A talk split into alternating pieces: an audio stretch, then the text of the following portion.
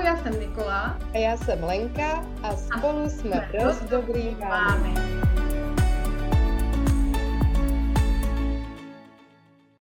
Dobrý den, já se jmenuji Nikola Kotelová, vítám vás na svém kanále.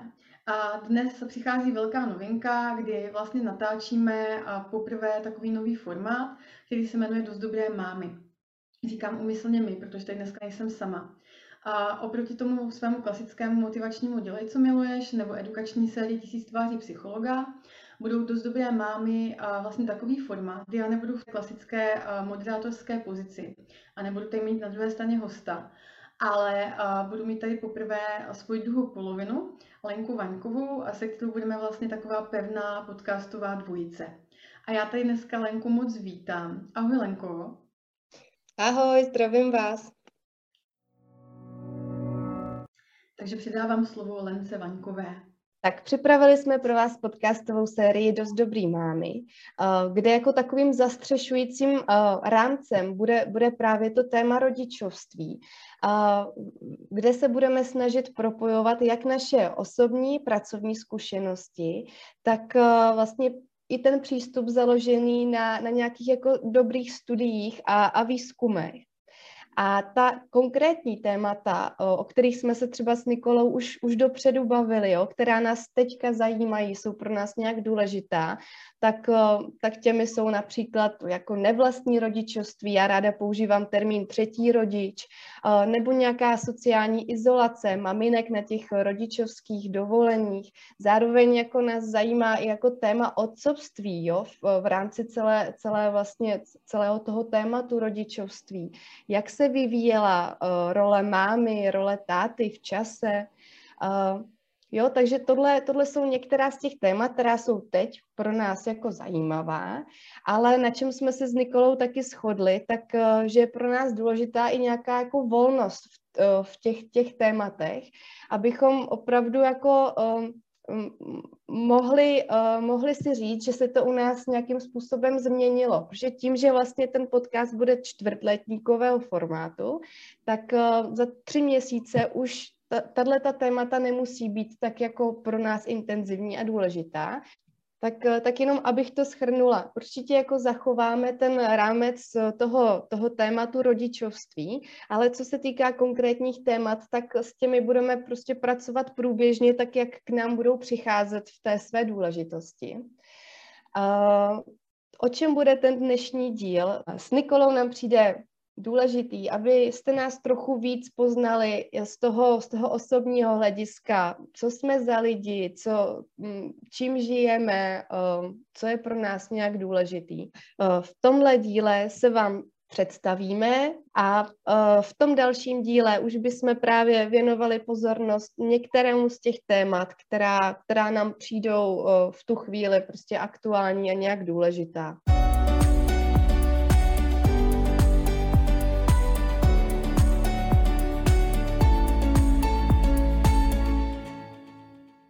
Niky, uh, co bys dneska chtěla, aby tady o tobě zaznělo, aby lidi o tobě věděli?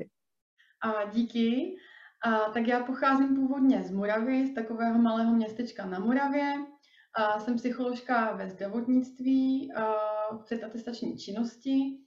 A do tohohle oboru klinické psychologie jsem sklouzla poměrně rychle po škole, a kdy vlastně teda specializační přípravu jsem před svými mateřskými a měla téměř celou dokončenou tu pětiletou přípravu, ale úplně jsme to nenaplánovali, takže tam potom přišly jiné věci, takže k tomu se vlastně dostanu za chvilku. A, a jinak jsem teda ještě i krizová interventka a terapeuticky jsem zaměřená na PCA. A to znamená, to je takový humanistický směr, je to vlastně přístup zaměřený na člověka, anebo se tomu taky někdy říká psychoterapie zaměřená na klienta. A jinak žiju tady v Plzni, a už to bude skoro desátý rok. A mám manžela, s tím jsme letos devátý rok a dvě děti, dvě dcery, čtyři roky a dva a půl roku.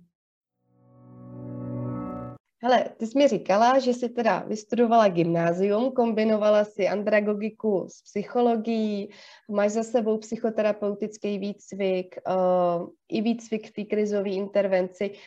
Přijde mi to, že to je hodně.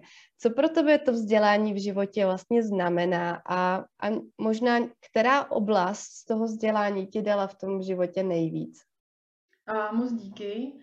A to vzdělání musím říct, že jako obecně pro mě znamená hrozně moc, protože vlastně v mojí původní rodině úplně na vzdělávání se nekladl nějaký velký důraz. A vždycky to bylo spíš jakoby o tom, a prostě nějak věci dopadnou a stejně jako mm, je to vlastně jedno. A, a nebyla zkrátka jakoby otázka vzdělávání u nás úplně priorita. Vždycky se řešily úplně jako jiné věci.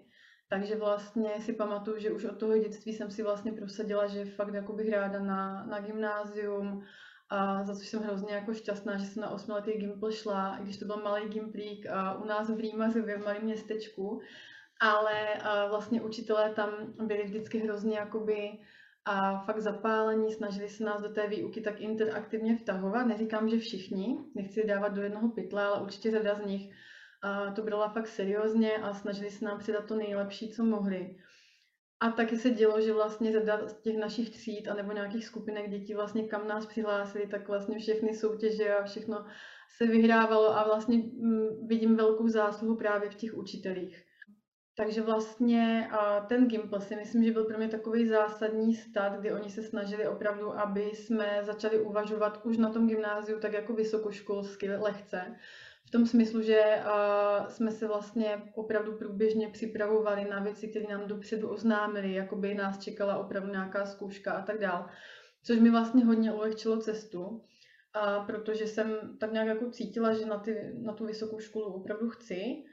A když bych to měla teda zhrnout, když se ptala, jakoby, co bylo z toho asi jako nejpřínosnější, nebo na co jako, myslím, jako, co mi dalo nejvíc, uh, tak uh, asi úplně nejvíc v rámci těch vysokých škol, tak to byl pobyt jakoby v Dánsku na Erasmu, kde vlastně jsem si vyzkoušela studium na Oruské univerzitě v Orusu, kde vlastně to bylo uh, hodně jako jiný, ještě mnohem víc interaktivní a hodně právě evidence-based, že opravdu tam byly ty studie, výzkumy a tak dál.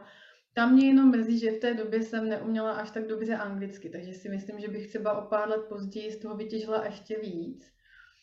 No nicméně vlastně i kromě toho studia, tak i proniknutí do té jejich kultury a vůbec jakoby do té jejich mentality, tak mi dalo obrovský moc, že jsem vlastně zjistila, že uh, se dá žít opravdu i jinak, že vlastně uh, měli jiný přístup k životu, do vysokého věku, věku hodně sportovali, vlastně kdokoliv, když jste vyšli ven, tak vlastně jezdil na kole, ať už mu bylo nevím kolik let.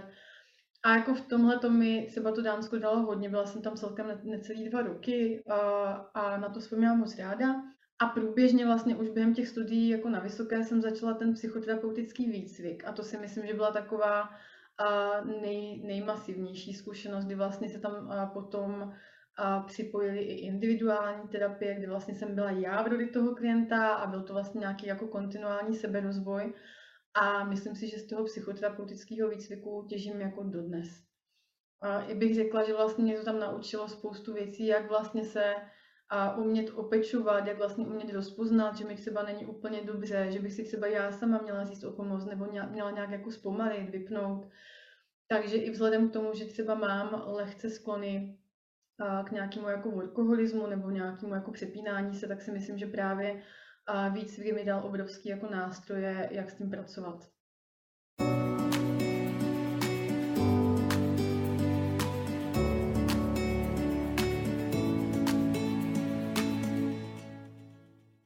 Uh, Niky, taky měla jsi jako různorodý pracovní zkušenosti. Říkala jsi mi, že jsi dělala v neziskovce, ve fakultní nemocnici v Plzni, uh, jako v ambulanci klinické psychologie. A taky pracuješ psychiatrický léčebně Dobřany, i když teď jsi na rodičovský dovolený. Uh, co ti ty pracovní zkušenosti dali a možná i vzali?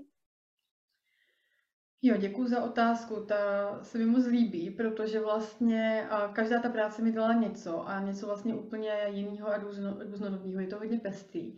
A když to jako doskouskuju, ale zároveň to tak jako zkusím proletět, tak ta neziskovka třeba mi dala obrovský jakoby takový vhled do toho, jak se řeší rozvodový a porozvodový situace. Tam jsme hodně spolupracovali vlastně s ospodem, či s nějakou jakoby sociálkou, policií, soudy, mediátory. Takže vlastně mi to dalo takový jako vhled, jak se ty situace řeší, když se třeba dva lidi nedokážou úplně domluvit, dohodnout na rozdělení majetku, nebo jak to bude s dětma a tak dál. A pro mě osobně to byla jako velká vlastně i srážka s realitou, že jsem vlastně nevěděla nikdy, že to může být třeba až tak ostrý. A fakultní nemocnice to byla zase jedna velká škola, kdy jsem seděla zároveň na té, na té ambulanci, na dětské klinice, zároveň jsem byla vlastně na lůžkách, na dětské hematoonkologii a jipce, a kdy vlastně jsem si fakt jako osahala ze všech stran lidskost. Lidskost jak tu svoji, tak vlastně těch rodičů, kteří tam měli reálně nemocné děti. A řekla bych, že tam jsem se hodně pohybovala jakoby od krizové intervence k podpůrné terapii. To bylo takový to hlavní.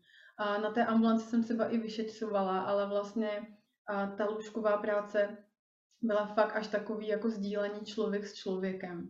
A to si myslím, že třeba pro mě byla škola k nezaplacení. Já hrozně obdivuju vlastně všechny lidi, co tam pracují už jako x let, i když mají vlastní děti. A zároveň, když to vezmu, tak je tam jako obrovská zátěž. Jo? Když vlastně vidíš dnes a denně ty nemocné děti a někdy vlastně ty ta léčba ne, neplyne úplně ideálně, jsou tam různé výkyvy. A i když se to děje už málo, tak jako hodně málo v dnešní době, tak stejně jako někdy to opravdu uh, dopadne špatně vlastně. Takže a to pro mě zase byla obrovská škola, i jako jak pracovat vlastně i sama se sebou. Ve chvíli, kdy se tam něco opravdu přihodilo, opravdu fatálního, tak vlastně jak si to třeba i zpracovat, jak vlastně uh, si to nějak uzavřít i já jakoby sama pro sebe, abych si to netahala dál. Takže to byla další velká škola a do Brany beru vlastně uh, takže je to největší přiblížení k psychiatrii, která mě vlastně celoživotně asi tak trochu i fascinuje. Je tam velký tým, obrovský tým vlastně psychologů a psychiatrů. A tam třeba jsem cítila nejvýraznější jakoby rozdíl té spolupráce psychologů s psychiatry, lékaři, kdy fakt mám pocit, že taháme všichni za jeden pro vás a to třeba je pro mě v práci hodně důležitý. Nehledě na to, že si myslím, že i eh, lidi, co jsou v tom vedení, tak jsou to lidi na pravém místě, kteří by tam měli být. Myslím si, že je to velká jako odborná opora, že se tam opravdu můžu opřít o ty star- služebně starší kolegy a opravdu skonzultovat, co potřebuju, když si nevím rady, nebo naopak i já můžu vlastně podpořit jako služebně zase mladší kolegy. A jsme tam taková velká síť lidí, kteří prostě drží jako pohromadě. A zároveň ty případy jsou tak obrovsky jako peství, že vlastně každý měsíc, každý rok se tam naučíme jako obrovské množství věcí. Takže tam bych asi nedokázala vypíchnout jako jednu nebo pár věcí. Myslím si, že to je takový mix, jako fakt i ta odborná podpora, ten rozvoj. Je teda pravda, že vlastně možná mi to nejvíc dalo, když bych to měla úplně nějak sesumírovat, tak vlastně potkání se s tím, a co jsem považovala do té doby za normální a jak se mi ta norma vlastně a hejbala skrz léta. A jak to třeba vnímám i dneska, když mám tu pauzu vlastně na mateřské a vlastně až se tam budu vracet, tak zase se mi to trošku jakoby změnilo že přece na té půdě psychiatrie se setkáváte s takovou pestou škálou vlastně lidí a jejich vlastně různých obtíží a problémů, a že někdy, někdy vám to s tím jako pojmem, co je ta norma, opravdu hodně zahejbe. Tak to mi přijde jako zajímavý. Jak, jak už jsi říkala v tom úvodu o sobě, jsi máma dvou holčiček. Mohla bys nějak schrnout, jak to změnilo tvůj život, tebe, nebo možná i tvoje jako nejbližší vztahy? Jo, rozhodně jako to změnilo vlastně všechno enormně, jako obrovsky. Ta změna je nepopsatelná. Já myslím, že jako lidi, co ty děti mají, tak uh, si tam každý vlastně dosadí tu svoji osobní zkušenost. A lidi, co děti zatím ještě třeba nemají, a tak si myslím, že to může znít jako pro ně tak hodně abstraktně, že ta zkušenost se nedá jako úplně přenést, nedá se to úplně jako popsat, to si musíte prožít. Ale rozhodně v čem se to změnilo, tak uh, jako naše holky nám dali dost uh, v tom životě takový jako jiný řád. Určitě uh, vlastně jsme sami sebe, jak já, tak vlastně manžela, nechci mluvit tady za manžela, dali tak jako stranou a určitě minimálně třeba první půl rok, první rok v tom životě a toho dítěte se všechno vlastně točí hodně kolem něj. taky se děje spousta věcí, takže to třeba mi vyhovovalo, že jsem vlastně poprvé v životě nemusela řešit jako jenom ty svoje potřeby, ale mohla jsem sebe tak jako chvíli odklidit bokem a zaměřovat se opravdu jen na toho malého človíčka, který jsem věděla, že mě potřebuje na 100%, prostě je na mě závislý. A na druhou stranu je to takový mix, že uh, jakmile do toho zaplujete, tak vlastně někdy se do toho tak ponoříte, že začnete ztrácet vlastně sama sebe, což se mi taky stalo. A řekněme právě v tom půl roce, roce, kdy jsem byla taková ta klasická máma, která, nebo nechci říkat klasická, taková ta máma, co vyrazí fakt s tím kočárem a nenamalovaná, neučesaná v teplákách prostě ven. A tak na jednu stranu jsem byla hrozně taková jako pyšná na sebe, pyšná máma, že prostě mám to miminko a že prostě vlastně všechno je v pořádku na svém místě, jak, jak má být. Ale zároveň už to byly takové ty první kontilky toho, že jako jestli bych neměla občas myslet trochu i na, na ty svoje věci, na sebe. A, a určitě to došlo k nějakému bodu, kdy jsem cítila už jako větší frustraci, protože my třeba nemáme nějaké jako pravidelné hlídání. V minulosti jsme měli dva roky vlastně slečnu přes reference, která hlídala jakoby i u našich známých několik let děti a byla skvělá, ale pak jsme o ní vlastně přišli. Ona byla velká pomoc, hlavně když byly holky už dvě ale vlastně dlouhodobě tam nemáme žádný jako pravidelný hlídání, na který bychom se mohli opravdu jako spolehnout. Takže vlastně to mateřství mi dalo jakoby uh, asi takovou tu hranici samou pro sebe, kdy si musím jakoby ji hlídat každý den, jako abych vlastně zvládala, protože vím, že když jsem unavená a když fakt jako už nezvládám a neřeknu si o tu pomoc, tak to pak ve finále vlastně odnáší ty děti. Takže toto mě vlastně učí mateřství každý den. A ve chvíli, kdy jsem unavená, tak říct manželovi, manžel většinou je taky, taky unavený, takže se tak snažíme tak nějak jako střídat. Ale vlastně i proto vznikly podcasty. To bylo vlastně jediný takový místo a je to tak vlastně dotečka, kde cítím, že jsem fakt sama za sebe. Tam nejsem vlastně ani ta manželka, ani ta máma, ale jsem tam fakt jako já. A, a můžu se vlastně ptát uh, lidí, kteří si tam sama pozvu, kteří mě zajímají, na věci, které mě zajímají a cítím, že tam jsem opravdu jako já a nemusím vlastně tam opečovávat nikoho jiného. A je to opravdu jako jenom uh, v úvozovkách můj čas s tím člověkem. Bavíme se o dospělých tématech uh, a nemusím prostě řešit žádný jakoby uh, přebalování svačinky a nevím co všechno. Ale co ještě musím říct, tak vlastně uh, jako dlouhodobě, asi už nevím od uh, kolika ti let, a mi až tak třeba nezáleželo na tom moc, jako co si okolí myslí, že jsem hodně jako, už jako od toho dítěte věřila sama v sebe a musím říct, že teda to mateřství mi to vlastně ještě zesílilo.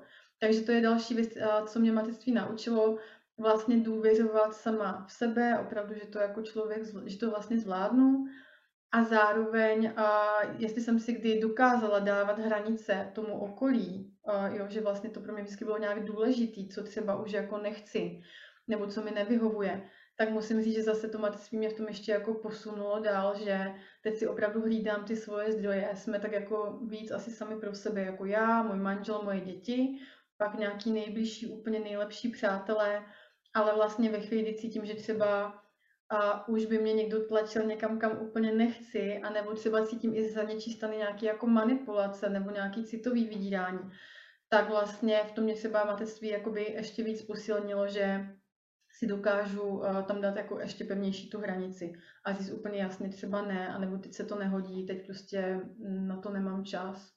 Jo, tak jak jsem mluvila o, o těch tvých podcastech Dělej, co miluješ, tisíc tváří psychologa, tak já fakt z toho vnímám, že to je velká srdcovka pro tebe, že, že tě to hodně baví, jo. Teď, teď si i vysvětlila vlastně, proč jsi s tím začala. Jenom ještě mám takovou otázku, jako jestli máš nějakou představu, kam bys to chtěla posouvat dál? To vlastně děláme teďka i spolu, že vytváříme nějaký nový formát, dost dobrý mámy.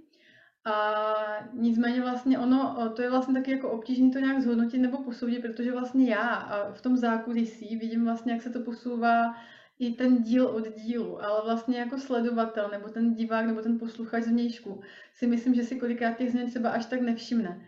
Ale vlastně, co se třeba zásadně změnilo v tom loňském roce, tak se poskládal a dotvořil takový jakoby neformální tým kolem mě, kdy vlastně už na to nejsem úplně sama a vlastně došlo k takovým jako zajímavým propojením, kdy se mi začali vlastně i sami ozývat někteří lidi, kteří by chtěli něco jako nabídnout. A na, na bázi toho, že je to taky hodně baví, že mají něco svýho, co vlastně může být profit vlastně jak pro ně, tak pro mě. A došlo k takovým jako zajímavým propojením, který fungují do posud.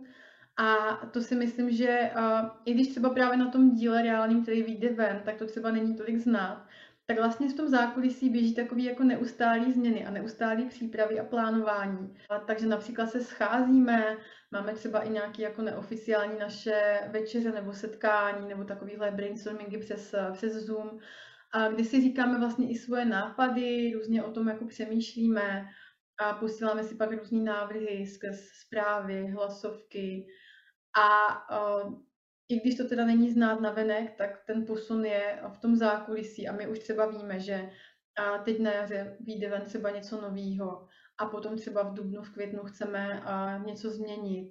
A takhle si vlastně děláme takový jako mediaplány a plníme v podstatě to, co bychom chtěli. Takže ten posun já třeba tam vidím, ale uh, chápu, že to teďka zní tak jako abstraktně. Na co se třeba konkrétně můžou posluchači těšit, tak je tenhle ten náš formát dost dobrý mámy, a potom určitě ještě během jara začne vznikat nový podcastový seriál, který ale upřímně nevím úplně, kdy půjde ven.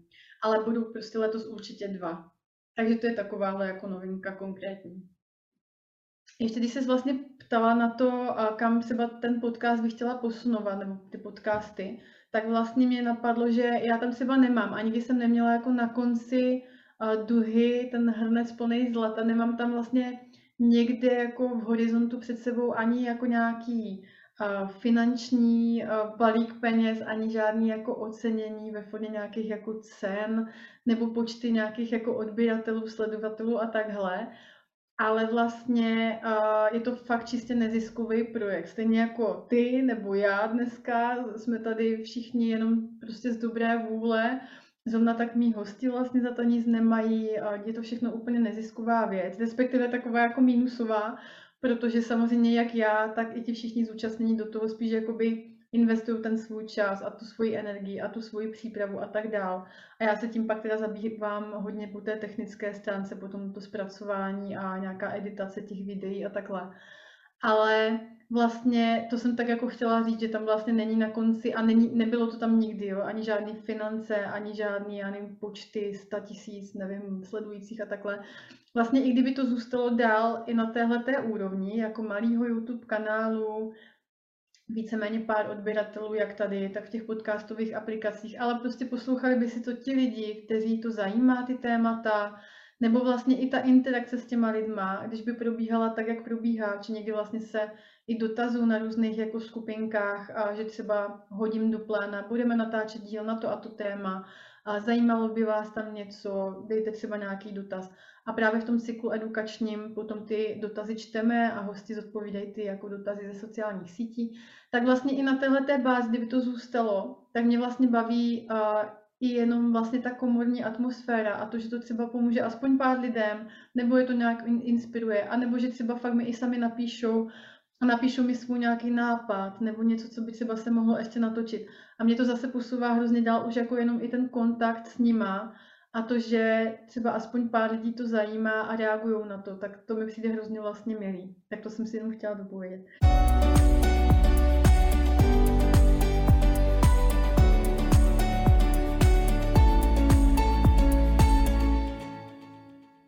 Uh, hele, když jsme si povídali o všem, jo, co teďka děláš, co máš v plánu, nějak jsem eh, vnímala tvoji potřebu dobře si to vybalancovat, uh, protože toho děláš jako z mýho pohledu fakt hodně a zároveň jako i vidím, že ničeho z toho se nechceš vzdát a nějak to pořád přibývá, jo, teď plánuješ další dva podcasty, uh, jak to máš jako teďka, co je teďka pro tebe důležitý? Jo, to si pomenovala moc hezky. Ten balans a rovnováha je pro mě jako důležitá vlastně celý život. Už od toho dětství to nějak jako hledám neustále. A sama v sobě teda, sama v sobě se snažím jako najít si nějakou tu zdravou míru právě té práce, toho odpočinku, nějakých jako přátel, sociálních vazeb a tak dál.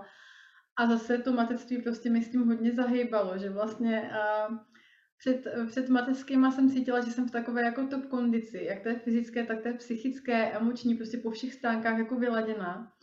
A pak vlastně přišel velký šok a velká jako srážka s realitou, že opravdu člověk nikdy nemá a čas nebo ani si neuvědomí, že třeba potřebuje něco on, jo, že třeba si uvědomí večer, že vůbec nepil a podobně. Takže mi to chvilku trvalo si to nějak vyladit. A teď z těch priorit, když se na to ptala, co je teďka pro mě důležitý, tak určitě je pro mě nejdůležitější to naše jádro, já, manžel, děti, aby jsme prostě dobře fungovali, aby jsme byli zdraví. To je asi alfa omega všeho prostě. A aby vlastně i moje holky viděli, že něco děláme, co nás baví, jak já, tak můj muž, že spolu uh, komunikujeme, že se navzájem podporujeme, že se dokážeme i pochválit, říct něco hezkého, milého, projevit k sobě nějaké jako emoce. A, a zároveň, aby prostě tam vznikal ten prostor, jakoby jak na ten společný čas, tak ale na ty okýnka, kdy jsme prostě sami za sebe. A to si myslím, že bych chtěla jako udržet i dál. Možná by bylo hezký, kdyby těch okýnek měl víc třeba i manžel, protože má rád taky spoustu věcí a rád jezdí na motorce, věnuje se bonsai, má toho jako hodně těch koníčků, které teďka jako ležely bokem. Ale snažíme se o tom tak nějak průběžně bavit a snažíme se to fakt jako úplně uvědoměle organizovat, aby jsme věděli, co třeba ten druhý by chtěl mít v plánu, jak je na tom ten první, jestli to nějak jde dohromady. A to si myslím, že je důležitý. To bych si chtěla udržet, protože vlastně a pro mě třeba tenhle ten řád mi pak dává obrovský luxus toho, že se můžu spolehnout na to, že máme vlastně všichni prostor na to, co chceme dělat. Takže někomu to možná může se zdát moc jako organizovaný nebo nějaký jako systematický, ale mě to dává fakt jako možnost potom uh, si představit, jak vypadá třeba ten týden. Uh, víme, že třeba jeden den budeme separé, manžel třeba s dětma nebo já s dětma, ten druhý bude mít volno, pak další den to spojíme a pojedeme třeba na rodinný výlet a podobně. Takže tohle to si myslím, že je taková hlavní věc, aby to bylo v nějakém balancu. Ještě mám na tebe otázku. Uh, jaký to teďka pro tebe bylo, když si to vlastně nemoderovala, ale naopak já tebe jsem se ptala na, na tvoje osobní věci? Jo, tak uh, to, je, to je dost dobrá otázka, protože vlastně je to hrozně zvláštní jako pocit, jo. A, a já celkově mám hrozně tendence zabíhat vlastně a kamarádi, co mě znají, nebo takový jako blížší přátelé, vědí, že jsem taková obšírná, takže vlastně pro mě je hrozně jako komplikovaný jít přímo k tomu jádu. Snažím se o to, ale na druhou stranu musím říct, že ty jsi jako skvělá v té pozici jako moderátorské, takže mi to hodně ulehčuje, že máš hezky jako připravený vlastně ty otázky a pak je vlastně snaží se soustředit i na nějakou jako jednu linii. Takže jako je to hodně díky tobě, musím říct dneska.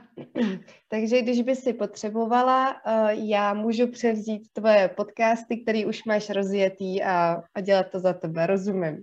Rozhodně, rozhodně. Máš plnou důvěru. tak jo, tak přišel čas, vyměníme si role. Teď jsme si obrátili role, ale zkus říct, co by si chtěla, aby posluchači věděli o tobě. Jo, tak já jsem si nějak připravila jako v sobě pár, pár bodů. Asi začnu tím, že žiju teďka už více jak 6 let v Ostravě, ale žila jsem i, i v Londýně a dlouho v Praze, ale úplně původně, původně jsem z pohraničí z Jižních Čech, z takového maloměsta, z Kaplice, možná to i jako řeknu, protože jsem zjistila, že spousta lidí to město zná, Um, taky jsem vdaná, mám tříletý dvojčata, Alberta a Alfreda, nevlastního syna, uh, Dávu, a taky mám Fenku Kofi. Takže to, uh, to, je, to je prostě moje teďka základní rodina. A jsem taky teda psycholožka a frekventantka integrativního psychoterapeutického výcviku.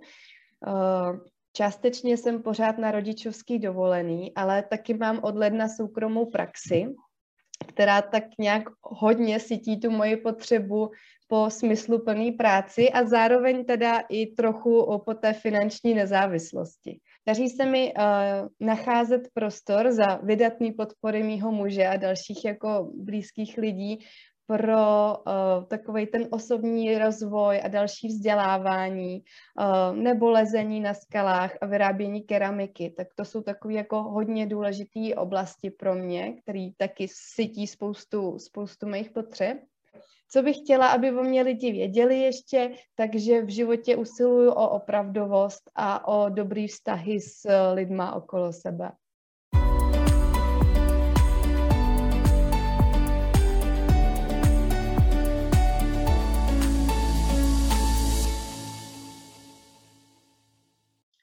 Leni, ty jsi vdaná, máš nevlastního 13-letého syna a do toho jste později měli s manželem dvojčata. Takže ta rodinná situace je taková bohatá. A řekni mi, jaká pro tebe byla úloha nevlastní mámy, potom vlastně naraz dvojnásobné mámy a dvou miminek. A co je pro tebe vlastně nejnáročnější?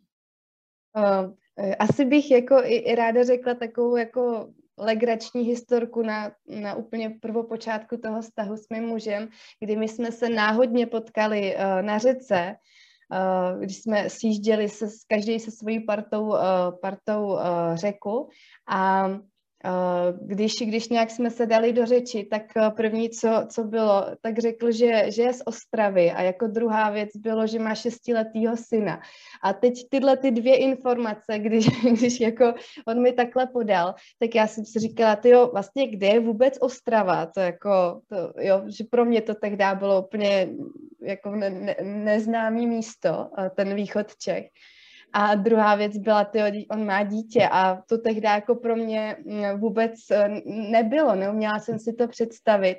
Eh, I jsem byla zrovna v takovém období, kdy jsem si říkala, že já vlastně možná ani nebudu mít eh, svoje děti, že nějak to pro mě nebylo téma.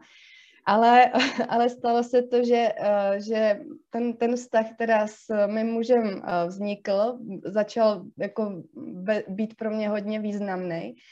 A já jsem teda uh, se seznámila s, s jeho synem, s Dávou a musím říct, že to prostě pro mě bylo jako opravdu těžký. Někdy se potkávám s tím, že lidi říkají, že to je v pohodě, uh, že, že jakoby vstoupit do vztahu, kde, kde už je uh, nějaký dítě, Uh, pro mě to tak tehdy nebylo. Jo? Byl to nějaký takový poměrně těžký proces. Uh, nějak to dobře sladit, aby jsme fungovali všichni, aby jsme v tom byli spokojení a, a uh, myslím, že, že to byla prostě v určitém smyslu jako velká zátěž pro všechny, nějak, nějak to opravdu jako dobře dát dohromady.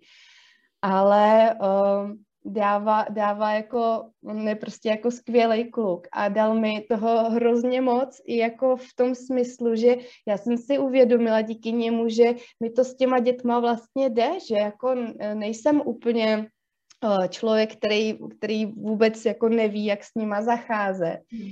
A když se to prostě postupem času nějak jako dobře usadilo, uhladilo, tak, eh, tak se jako z nás stali jako fakt eh, dobrý jako parťáci, jo, v nějakém slova smyslu. Takže teďka, když je dává, dává u nás, tak, tak je to vlastně už fakt hodně jako přirozený, ten vztah je dobře navázaný rozumíme si jo, na, na spoustě, eh, spoustě úrovní, takže, uh, takže to pro mě byla obrovská jako životní zkušenost tady do toho jít, ale taky jako obrovsky náročná, ale i bohatá na, na ty prožitky, uh, Jo, tak, tak to je jakoby ta jedna část. Tak, takže vlastně jsem byla nevlastním rodičem, pod tím třetím rodičem a když jsme s mým mužem byli společně čtyři roky, tak eh, se nám narodili dvojčata. Eh, kluci jsou dvojvaječní a narodili se teda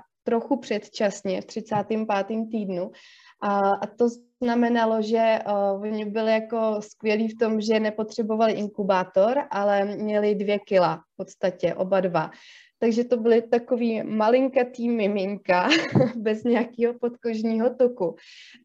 takže pro mě, to, pro mě to prostě bylo těžký i v tom smyslu, že, uh, že nějak bylo potřeba, nebo fakt jsem chtěla je jako vykrmit, jo, hodně rychle. Takže to byl takový jako velký kolotoč toho, že uh, kojíš, dokrmuješ, přebaluješ, uspáváš a tohle děláš dvakrát a vlastně nekončí to, jo, tady tenhle proces, tak eh, v tom to bylo hodně těžký, hmm. ale zase, jo, měla jsem jako štěstí, že eh, prostě můj muž uh, pracuje z domova, takže hodně, hodně mi s tím pomáhal. A i v tom šesti nedělí jsem měla prostě, jo, přijela moje tchýně, přijela moje máma, přijeli moje kamarádky, moje neteř, takže, takže jsem fakt tu podporu měla. A ty zase první dva roky mi přišly hodně náročný, než se kluci jako nějak postavili na vlastní nohy, než se trochu víc rozmluvili, tak, eh, tak to bylo hodně o té péči směrem k ním, ať, eh, ať prostě mají všechno, co, co potřebujou. No a teďka jsou jim tři roky, takže já jako každému říkám, když se na to ptá, že vlastně od těch dvou let fakt mi přijde, že to je jako velká pohoda, že taky, uh, jo, už se s nima domluvím, je s nima zábava, jo, můžeme podnikat uh, různé věci uh, i mimo ten domov. Uh, to vykrmit je už není takový téma, jako to bylo ty, ty první dva roky. Uh, takže, takže teď už to je, teď už to je jako opravdu dvojnásobná radost, jo, kolikrát. Uh, a taky samozřejmě uh, jako velká starost. No a když se nějak vrátím k té tvojí otázce, co, co bylo nejnáročnější uh, s dětma, tak asi opravdu nějak ten začátek, uh, jo, že hodně, hodně té péče, uh, aby, aby prospívali, aby rychle prostě nějak dosáhli aspoň té normy, co, co ty ostatní děti.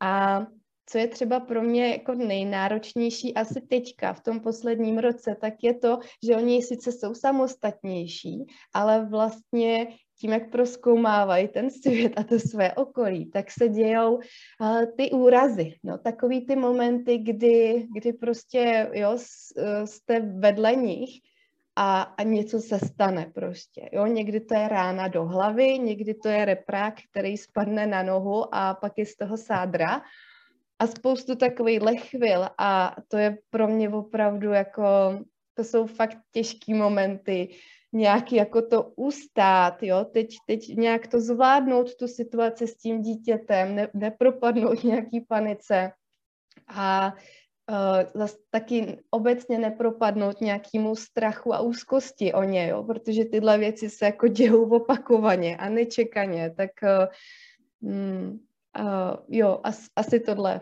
je, je to nejtěžší. Jo.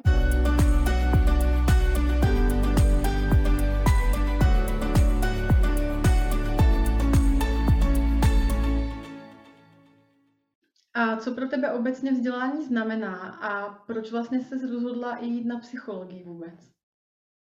Mm-hmm. Um, Takhle, zase u nás v rodině, jenom abych to nějak i porovnala s tebou, jo, tak tam vzdělání mělo velkou váhu a nějak automaticky se očekávalo, že, že půjdu na vysokou školu, jo, protože takhle to měli oba rodiče. A uh, mě taková jako zase zajímavost v tom, že já nějak jsem jako došla k přesvědčení, že chci být psycholog už v mých uh, 13 letech, kdy jsem si to napsala do slohové úlohy. A tehdy moje motivace, proč to studovat, bylo pomáhat lidem. A docela dlouho jsem tady s tou motivací jako vydržela. I, i s ní jsem se hlásila na tu vysokou školu. A uh, pak, pak samozřejmě postupem času jsem jako objevila, že to není jediná motivace, ale je zatím jako spousta jako osobních témat, která mě jako uh, vedly tím směrem té psychologie. A zrovna nedávno jsem o tom nějak přemýšlela, že že vlastně ve mně nějak v tom dospívání vzniklo strašně moc otázek o tom vlastně, proč já, proč jsem taková, proč jsem v takové třeba situaci, možná i jako v takové rodině a proč se vlastně lidem obecně dějou ty různé věci, které jsem nějak zažívala. A myslím, že to byly právě tyhle otázky, které mě, mě vedly uh, k té cestě hledání těch odpovědí. A měla jsem pocit, že právě skrz tu psychologii bych, uh, bych mohla uh, ty odpovědi najít. Jo. Takže takhle nějak teď pro sebe vnímám tu moji cestu k tomu. A nelituju jedinýho dne, že jsem se jako vydala tady, tady tím směrem. Že že nějak jsem, se mi podařilo už v tom dospívání to trefit, že mám fakt pocit, že, že to je to ono, to je ta cesta, kudy se mám ubírat. A Uh, taky jako ty jsem byla na rok na Erasmu, uh, bylo to pro mě prostě obrovská zkušenost, jako korektivní v tom smyslu, že tam to vzdělávání uh, mělo úplně jiný aspekty, hlavně jakoby v té kvalitě tak, jak jsem to vnímala, než třeba uh, ta psychologie, kterou jsem studovala tehdy na Karlově univerzitě. No a jenom ještě bych se jako krátce taky vyjádřila k tomu, k tomu výcviku psychoterapeutickému, který absolvuju. A je to teda mm, přístup jako integrativní, který taky mě nesmírně vyhovuje v tom, v tom smyslu, že u nás to je hodně ohledání vlastní, vlastního terapeutického stylu práce že, že nějak jako jsme vstoupili do toho výcviku a, a už si ty svoje jako terapeutické kvality neseme v sobě, jenom, jenom teďka si jako více zvědomujeme a učíme se s nimi pracovat. A zase mi dělá obrovskou radost, že mě do toho výcviku přijali a že v něm jsem, protože já z toho čerpám neskutečně moc uh, zkušeností, jako prožitků a, a i nějakého jako ujištění, že vlastně Eh, že vlastně už teď jsem jako terapeut a že už teď jsem vlastně dobrý terapeut, mm-hmm. tak, eh, tak je to pro mě jako taky důležitá součást uh, celý týmí jako vzdělávací cesty. Vzdělání obecně vnímám, uh, vnímám v tom smyslu, že mi pomáhá otevírat se vůči různým možnostem, a že věci nejsou jenom, jenom takhle, ale že když je člověk nějak jako otevřený, vůči, vůči tomu světu a různým přístupům, tak, tak právě mi to pomáhá jako otvírat ta různá okna a dveře a vybírat si z toho to, to, to co je jakoby pro mě, co mi nějak sedí, vyhovuje a co můžu pak jako předávat dál.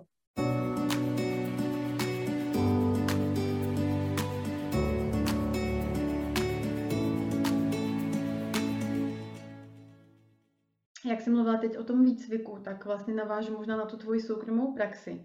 I když jsi z části pořád ještě na té mateřské dovolené, tak ta psychoterapeutická praxe ti eh, hodně sítí tvoji potřebu být nějak jako nezávislá finančně a tak dál. Co je vlastně v té tvoji práci s klienty pro tebe jakoby nejzajímavější, co tě nejvíc baví a zároveň co třeba cítíš, že ti přináší největší stres? Hmm.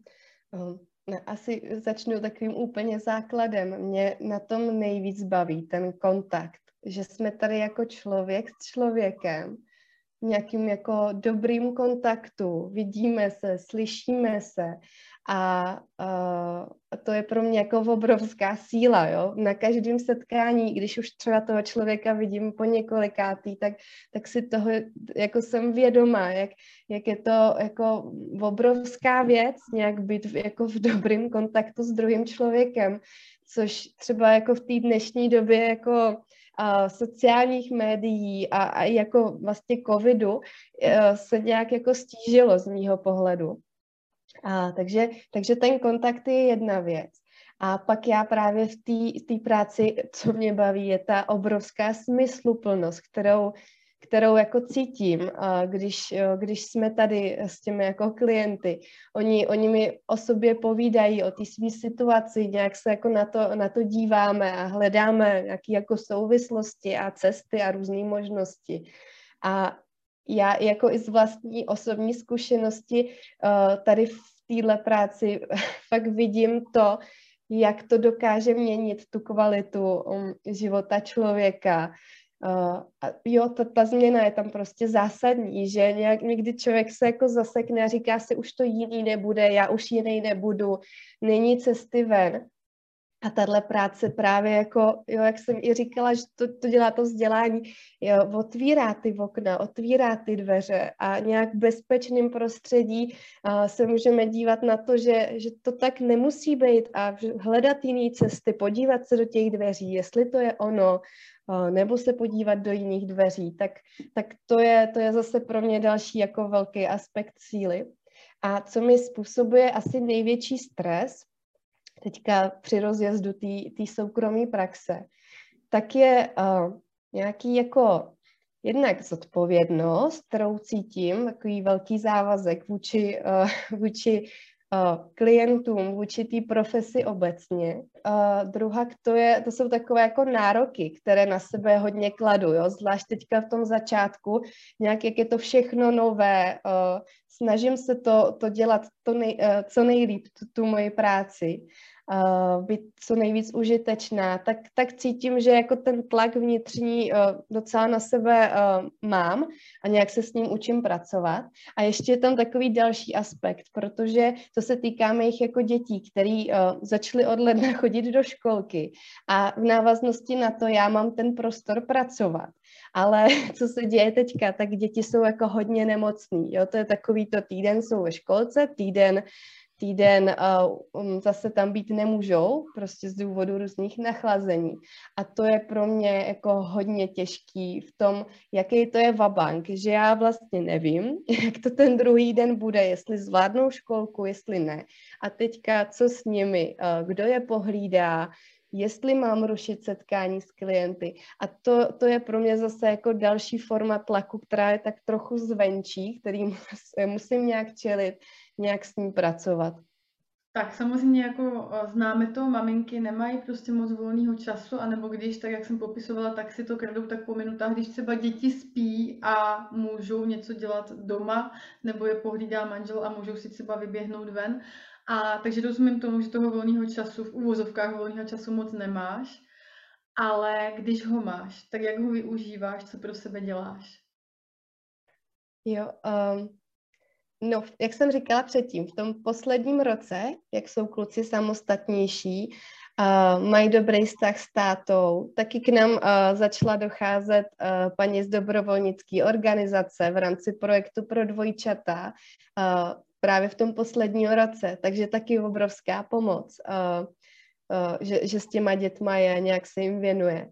Takže ten prostor mi začal jako fakt hodně narůstat a já jsem se zase jako vrátila nějak k lezení na stěně, na skalách a třeba i k tomu vyrábění keramiky. A to jsou pro mě uh, jako fakt důležité věci.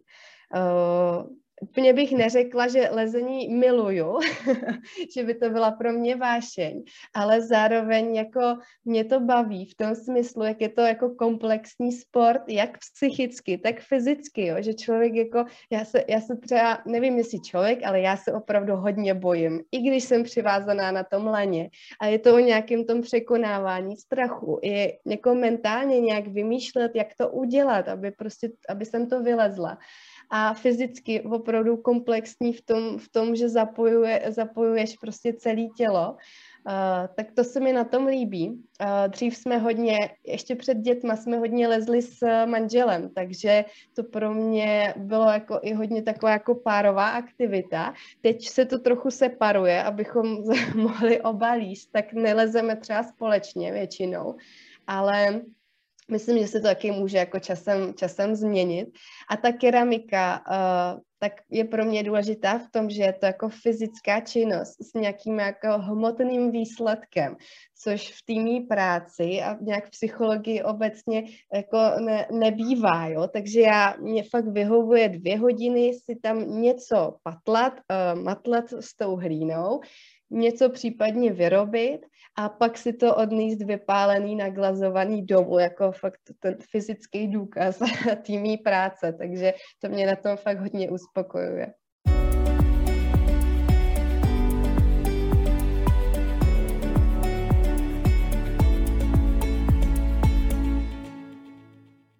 Teď, teď jsme se teda jako hodně věnovali eh, těm, těm našim osobním tématům, tomu, co je pro nás v životě důležitý. A nějak bych se jako chtěla vrátit i, i k tomu, že vlastně jsme dost dobrý mámy, eh, nebo se takhle jako snažíme vnímat. A trochu, trochu víc se, se tomu pověnovat v tom smyslu, co, co to pro nás vlastně znamená, jako dost dobrá máma, jak jsme k tomu došli. Tak jestli můžeš třeba Nikity uh, vzít si slovo jako první a něco k tomu říct. Uh, tak jo, uh, já musím říct, že asi uh, to dost dobrá máma si myslím, že vnímá každý jako úplně jinak. A teď to myslím fakt doslova tak, jako jak se vnímá i ta máma sama. Jak ji vnímá to okolí, nebo i třeba ten muž z hlediska toho chlapského jako pohledu, co třeba si myslí ten muž, že by měla splňovat ta, ta dost dobrá máma, jak by se měla chovat, jak by měla vypadat, jak by měla mluvit. A zase si myslím, což je možná skoro pro mě nejdůležitější, jak to asi třeba vnímají děti. Jo, že na ty si myslím, že se často zapí, za, zapomíná, že možná kdyby jsme se jako začali ptát víc dětí, jako co pro ně znamená jakoby mít okolo sebe tu dost dobrou mámu, nebo co to vlastně a, a pro ně je, a co všechno tu jejich dost dobrou maminku dělá tou dost dobrou mámou, tak bychom se možná dozvěděli hrozně zajímavé věci. Nad tím se možná zamyslíme i do toho prvního dílu teda. Ale uh, takže jako kdybych to měla odpovědět sama za sebe, tak třeba uh, já nemám v hlavě nějaký jako ideál toho, uh, abych třeba, já nevím, prostě měla dům uklizený, všechno vypraný, nažehlený, nakoupený, všechno uvařený do puntíku, prostě nachystaná na manžela, než přijde z práce, s úsměvem, hezky upravená, čistá, děti čistý, učesaný. Uh, tak to možná bývalo kdysi, možná se toho taky někdy dotkneme v budoucnosti, jak se to celá vyvíjelo v čase, a kdy ty máme fakt se snažili stíhat všechno a ten tlak určitě na tu ženskou roli a na tu mateřskou roli je velký asi do posud. A možná jsem nějaký takový představy měla zlehka před těma dětma, že přece jako o co jde, tak se to prostě skloubí nějak jako všechno dohromady. No ale pak ta realita je jiná a musím říct, že pro mě ta dost dobrá máma vlastně znamená to a budu fakt jako k sobě, že co si myslím, že a mě dělá teda jakoby radost, že to dělám u svých dětí je, že když jako dojde, dojde k nějakému přešlapu, že prostě cítím, že jsem v nějaké situaci nezareagovala úplně dobře, a nezareagovala jsem jako adekvátně, nebo jsem řekla něco dítěti, co třeba si pak později spochybnuju a říkám si, jako měla jsem to takhle jako uchopit, a neměla jsem třeba k tomu přistoupit nějak jinak, tak vlastně mi dělá radost jednak to, že si to vůbec uvědomím a přemýšlím o tom, že tomu vůbec dávám tu váhu, že to jako nepřejdu jenom tak, že jako prostě a tak však co já prostě jsem ten dospělej a, a dítě mě má poslouchat a basta. A jednak mě těší, že jakoby se k tomu vracím. A celkově to máme v rodině tak nastavený, že vlastně i manžel máme to takhle jakoby vykomunikované, snažíme se o to vlastně každý den. Vracet se k těm věcem, nezametáme je pod koberec, snažíme se prostě vždycky jakoby opravdu ale vrátit i k tomu dítěti. Někteří rodiče si myslím, že třeba se o tom dokážou pobavit spolu, ale už se pak zase ve výsledku zapomíná na to dítě, takže já většinou to dělám tak, že opravdu přijdu za tou jednou dcerou, které se to týká, nebo třeba za obou holkama a snažím se prostě tak, aby to bylo fakt jako adekvátní tomu jejich věku, jim popsat vlastně tu situaci svýma očima, že jsem třeba byla unavená, nebo co se vlastně ve mně dělo. Zároveň si dávám hodně bacha, abych to vlastně ale neomlouvala, to svoje chování. Jakože to zlehčím a vymluvím se na to, že třeba jsem byla unavená, tak to jako nechci uchopovat. A zároveň vlastně se ptám jich, co se vlastně dělo v nich, jak to pochopili oni tu situaci, proč třeba myslí, že se to takhle stalo celý. A třeba ta čtyřletá, ta už prostě dneska opravdu je schopná převyprávět jakoukoliv situaci celou, dokáže mi to popsat svýma očima, dokáže mi vlastně říct spoustu věcí, takže pro mě to je důkaz, že nějakým stylem to chápe, jakoby jak, jak, nebo dá mi ten pohled vlastně svůj a vím, že mi rozumí. Ta mladší dvou a půl leta třeba není ještě na takovéhle úrovni, ale myslím, že minimálně jako vnímá tu moji snahu, že ty věci jako fakt nezakrývám, nezlehčuju, dávám váhu vlastně těm jejich pocitům, normalizuju to, že prostě já, kdybych třeba byla v jejich kůži, tak bych třeba začala plakat, nebo bych utekla, nebo bych se třeba vstykala. Vlastně tomu dám opravdu tu váhu a snažíme se to řešit okamžitě. Jo, že taky se snažím ty věci, aby jakoby nevykvasily nebo nějak nevyhnívaly, ale opravdu ve chvíli, kdy se třeba ty emoce trošku nějak sklidní a jsme schopni se k tomu nějak jako vrátit, tak se k tomu vracím opravdu v rámci třeba několika minut, hodin nebo aspoň ten den, aby vlastně byla vyčištěná atmosféra a aby i holky věděly, že prostě mamce na tom jako záleží. Samozřejmě ideální by bylo, aby třeba k těm přišlapům nebo nějakým jakoby vyhrocenějším situacím, typu prostě sourozenci se perou o jednu hračku a je to už po 150. za den a máma prostě jako už zařve, tak ideálně, aby to třeba jako vůbec k tomu nedocházelo. Na druhou stranu si myslím, že to je výrazný rozdíl od toho, jak třeba naši přistupovali ke mně a k sestře. Jo, že vlastně už tohle mi dělá obrovskou radost, že o tohle se oba pokoušíme. Není to ideální, víme vlastně jak já, tak můj muž, že máme před sebou ještě kus cesty, ale tohle to třeba pro mě znamená, že jako v tuhle chvíli jsem dost dobrá máma. A ani můžu ti předat taky slovo. A co znamená ten pojem dost dobrá máma pro tebe? Jak ti to zní a jak to na tebe působí? Hm, já, já možná to jenom jako vezmu ještě tak jako, takovou jako retrospektivou k tomu, že jak jsi mluvila o tom ideálu, že ho v sobě nemáš, tak já právě naopak ho vnímám, jak si ho nesu v sobě už vlastně z té původní rodiny. Nějakou jako tu touhu po dokonalosti, uh, nějak i po nějaké jako výjimečnosti.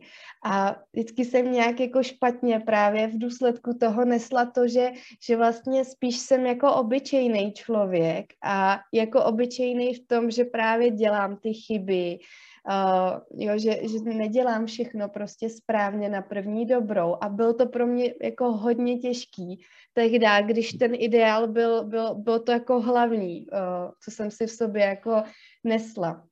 A zase to byla nějaká hodně dlouhá cesta uh, k tomu dojít do momentu, uh, jako tak, jak to cítím teďka.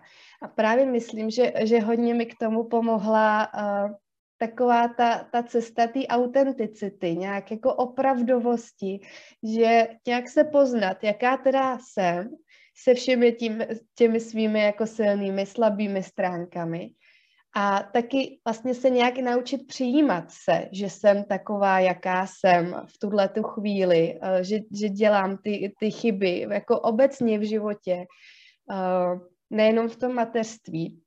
Jo, nějak jsem jako chtěla vlastně říct to, že se mi to prolínalo v různých rolích, uh, jako ta potřeba té výjimečnosti nebo dokonalosti, jo, i v té partnerské, pracovní. A pak samozřejmě, když se mi uh, měli narodit děti, tak, uh, tak jsem si to taky v sobě pořád jako nesla to, že se budu snažit uh, jednak být úplně jiná máma než moje máma a druhá ta nejlepší máma, uh, jo, že přece mám spoustu jako informací, informací, spoustu znalostí a teď, se ty děti narodily a jak si říkala, prostě ta, ta realita jako přišla se, se všemi těmi svými jako těžkostmi, tak uh, v některých chvílích musím říct, že to bylo pro mě prostě těžký. I když už jsem byla na té cestě toho, že vlastně nemusím být dokonalá a, a výjimečná, a nemusím všechno dělat správně, tak, tak ty momenty zkrátka mě nějak jako dostihly a, a někdy jako dost jsem se tím trápila, nějak se k tomu vracela.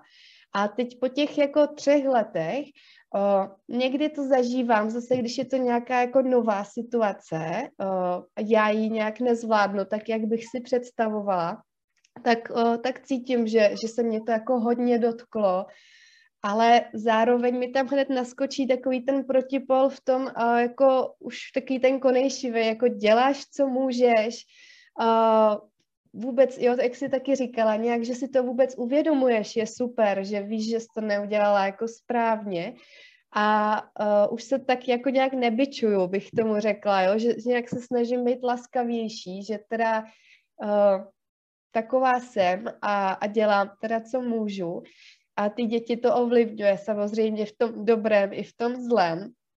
A v tom je právě ta, ta, to moje vnímání dost dobrý mámy, že, uh, že nějak vidím, uh, že spoustu věcí dělám správně, spoustu věcí nikdy nezvládám, neudělám to dobře a že to taky jako v pořádku, uh, že se nepropadám až do takových těch nějakých velkých stresů, Zároveň ale jako nejsem slepá vůči nějakému okolí jo, a těm sociálním sítím a, a i vlastně tomu příkladu těch maminek jako v předchozích generacích, kde to působilo, že oni vlastně zvládali úplně všechno.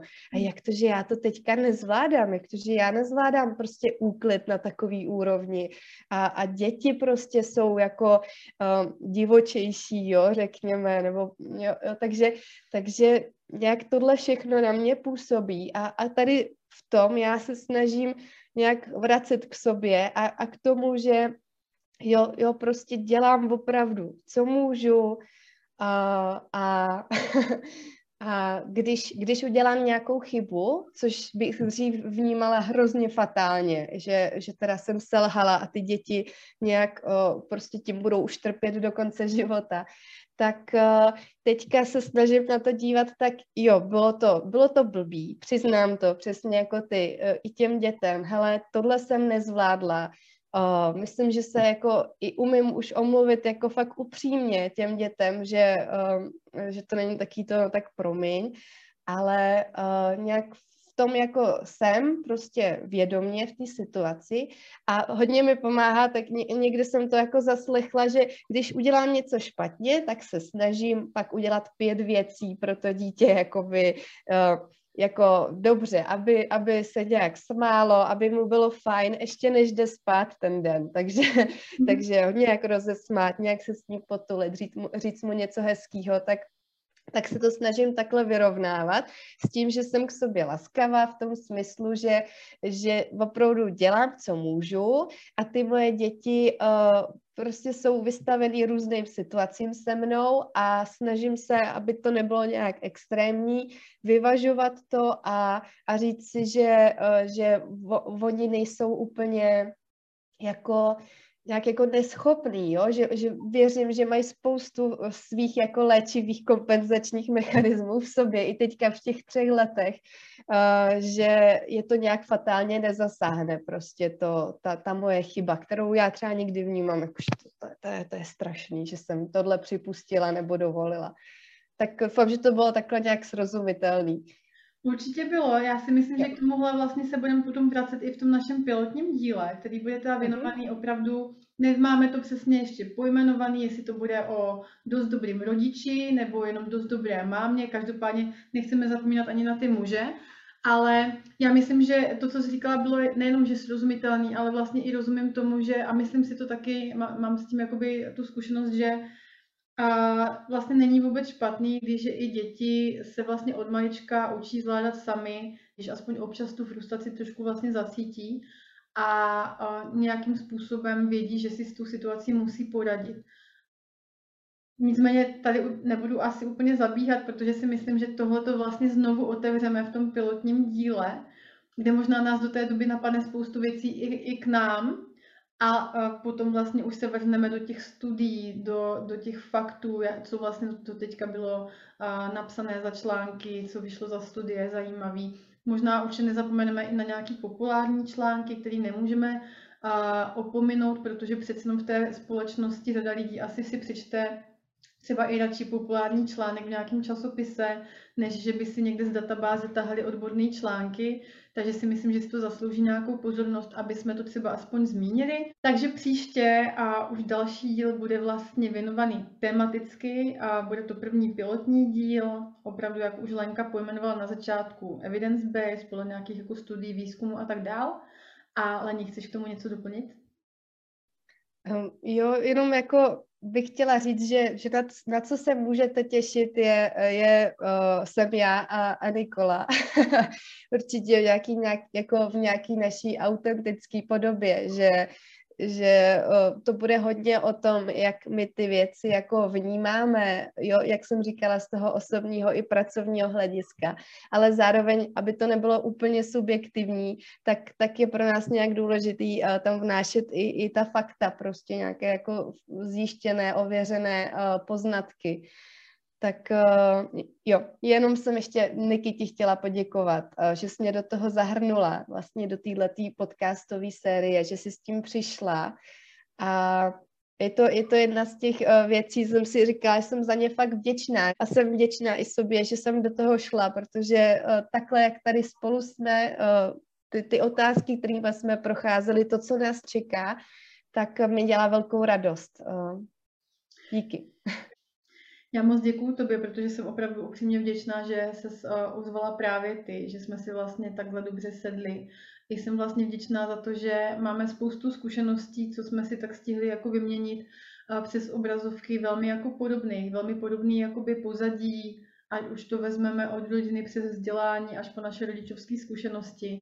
Jsem taky ráda, že jsme obě mámy, takže to dostává vlastně i nějaký jako osobní rozměr, že tam máme nějaké jako svoje zkušenosti a tak dál, ale jsem opravdu moc vděčná, že jsi tady, že jsi to právě ty a už se na to moc těším, bude to prýma.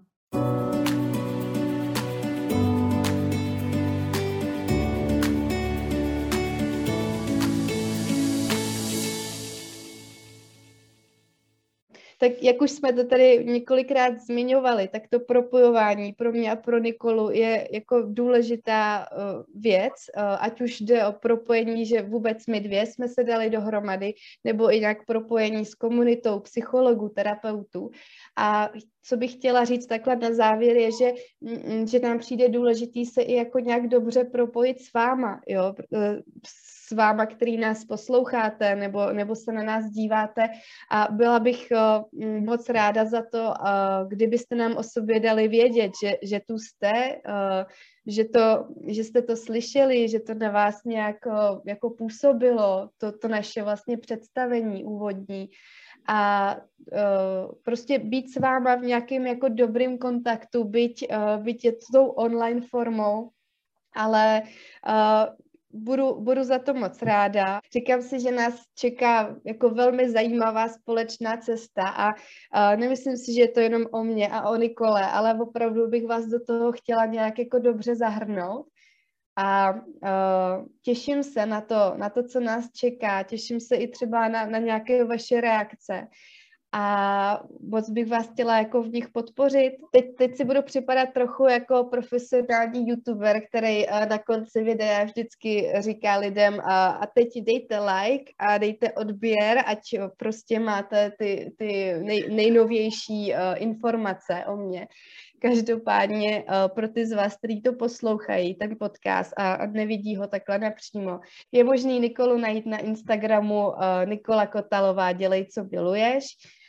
Já Instagram mám taky, uh, jmenuje se Prostor pro sebe, ale není to úplně, není to moje jako nějaká silná stránka, uh, tady tahle sociální síť, tak uh, pokud byste se třeba od mě chtěli něco víc dočíst, tak na mých webových stránkách lenvaňková.cz. A my se s vámi už dneska rozloučíme. Tohle byl takový první představovací díl, nicméně a příště už se můžete těšit na náš pilot, který bude už věnovaný konkrétnímu tématu. A mějte se všichni moc krásně. Naschledanou.